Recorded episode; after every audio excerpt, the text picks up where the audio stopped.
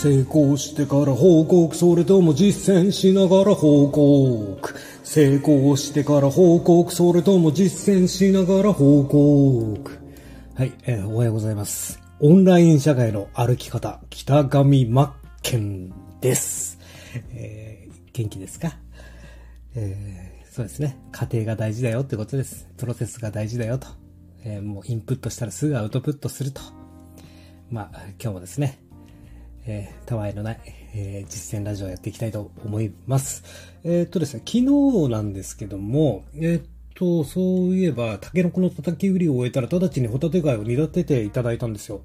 これちょっと大切なことなんで、もう一回言いますね。えー、タケノコの叩き売りを終えたら、直ちにホタテ貝を煮立てていただいたんですよね。えー、タケノコの叩き売りを終えたら、直ちにホタテ貝を煮立てていただいたんですよ。というですね、面白ラジオをね、ご紹介していただきまして、丸山久子、あ、丸山久美子さんっていう方で、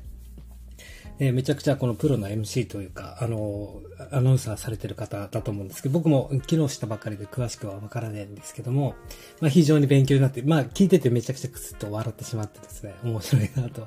えー、こう、やっぱりパーソナリティ、こう、ラジオ配信でこうじゃないとダメだなと。もう人間味の溢れた、もう自分を出すというか、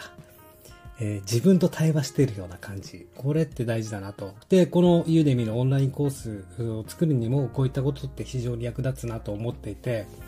で、まあ自分を客観視してみたときに、その、まあじゃあ新しくこの人のことを知りましたと。ラジオを聞きに行きます。あ、面白いなと思った。で、その次何をするかというと、まあ僕だったら、まあ、あ、この人 YouTube やってるんだ、Twitter やってるんだって、今度バックグラウンドを見に行くと。で、こういった流れが確実になると思うんですね。で、僕は昨日そのラジオ聞いた後に、あ、面白かったと思って、YouTube を、この方の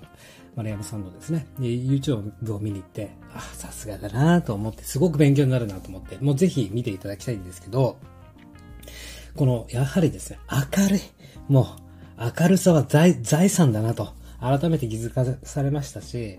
まあ、この話が僕の過去の話とリンクさせるとするならば、昔なんかテレビで、えー、ドキュメンタリー番組かなんかでですね、まあ、モンゴルの孤児院、まあ、親に捨てられた子たちが集まってる施設のドキュメンタリーみたいな感じの YouTube かなんかで見たんですよ。で、その子たちは、子供たち、親がいないんですよ。で、親がもう育てられなくて、ストリートチルドレンでもう捨ててしまってですね。で、マンホールで暮らしてたりするんですよ。で、えー、それだと生きていけないんで、えー、施設で預かるみたいな感じで。で、みんなそういったストリートチルドレンの子供たちが施設に集まってですね、みんなニコニコニコニコ笑顔で元気だし明るいんですね。で、なんでこの子たちは明るいんだと、いう話をした時に、この子たちは自分から楽しいから笑ってるんじゃないんだと。楽しいことがあって、ニコニコニコニコ笑ってるんじゃなくて、まず自分から笑おうとするから楽しいんだよと。ああ、なるほど。さあ、すごい勉強になるなと。まあ、楽しいから笑うんじゃなくて、笑おう、笑おうとするから楽しいんだよと。そしてそういった笑顔を人を幸せにするというか、周りをどんどんどんどん影響を与えていく。まあ、これがすごくリンクしてですね、非常にこの丸山さんも楽しそうにやっていて、で、やはりこう、ユーデミーコースとかですよ。えー、まあ出していろんな講師の方とかいらっしゃいますけども、まあ、何が正解とか正しい、えー、間違いとかっていうのはないんですけども、やはりこう、パーソナリティ、人間味を出すってやはり大事だなと思いましたね。で、どうしても僕も最初そうだったと思うんですけど、ロボットになりがちになっちゃうと思うんですよ。そしてこれって知識がある人、資格とかいっぱいもう、今まで努力してきた人、元かそういった、まあ、お堅い仕事されてきた人は、うん、なんか余計そういうロボットになりがちになっちゃうんですけども、やはりそこでも、あ第三者目線というか、客観視してみて、えー、まあ、自己満足になってないかっていうのを考えながら、やはり、えー、コースって作っていったらいいかなと思って、で、何よりも大切なのが、そのやってることが自分が一番楽しまなきゃダメだよねっていうお話なんですね。何よりも自分が楽しむと。まあ、迷惑かけない程度にですよ。それがちょっと難しいところで、これが自己満になっちゃダメじゃないですか。で、人間ってどうしても承認欲求っていうものがあるし、やっぱり自分が今まで頑張ってきたこと、えー、その、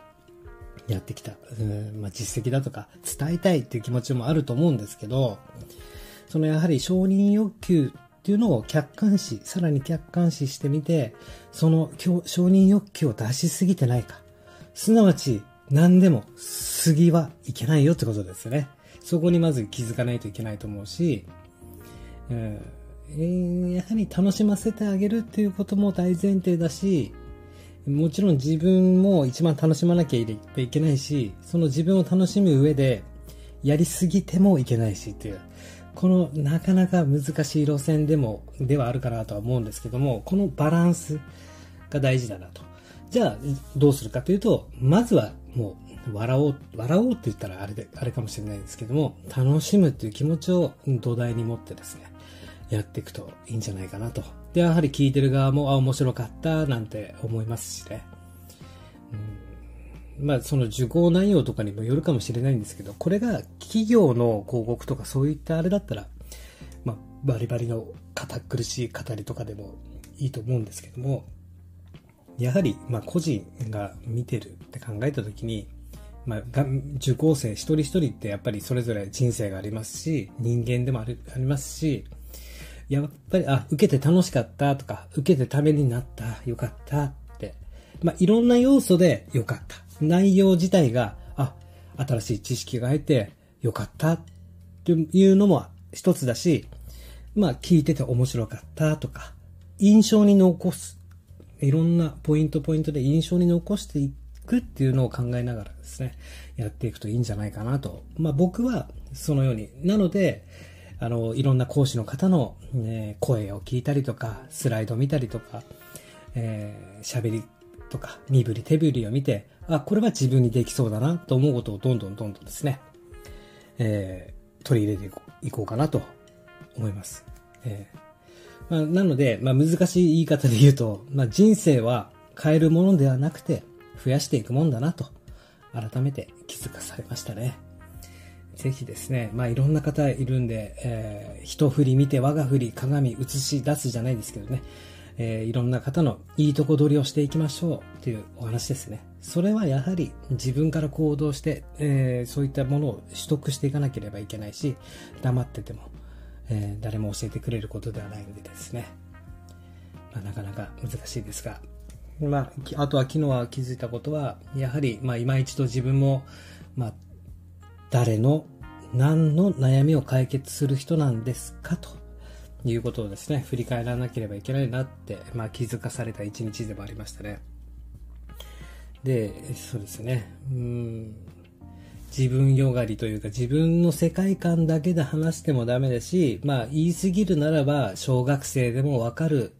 伝え方、理解できるような誰でもわかる伝え方って非常に大切だなと。人間ってどうしてもその文字か耳かじゃないですか。目で見るか耳で聞くかだし、やっぱり聞きやすいっていうのも大切ですし、見やすいっていうのもやっぱり大切ですよね。これでしか情報を取得していけないじゃないですか。その目で見て、そして耳で聞いていく。その上で感情が動かされると。じゃあ感情を動かしやすいようにするには、やはり印象に残る、まあ、何て言うんですか、聞きやすさだったりとか、えー、見やすさですよね。理解のしやすさでいいと思うんですよね。うん。まあ、常にやっぱり客観視して、えー、客観視して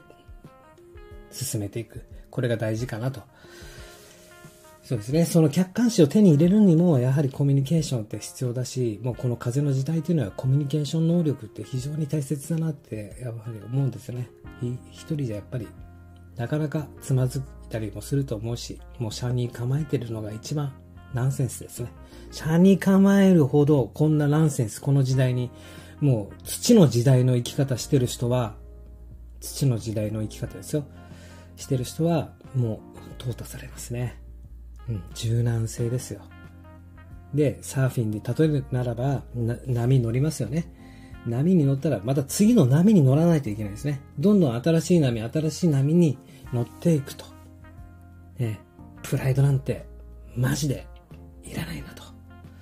常に変化、変化、変化、七変化ですよ。ね。すべてをプラスに変えてやりませんかということで、今日もまた夜まで頑張っていきましょうね。僕は今日は引き続きユデミにコースコースを出す収録をしていきます。えー、収録が終わるまでは SNS 見ません。使いません。ということで夜また、夜というかまあ見ちゃうんですけどね。会いましょうね。えー、夢まで会いましょうね。それでは失礼します。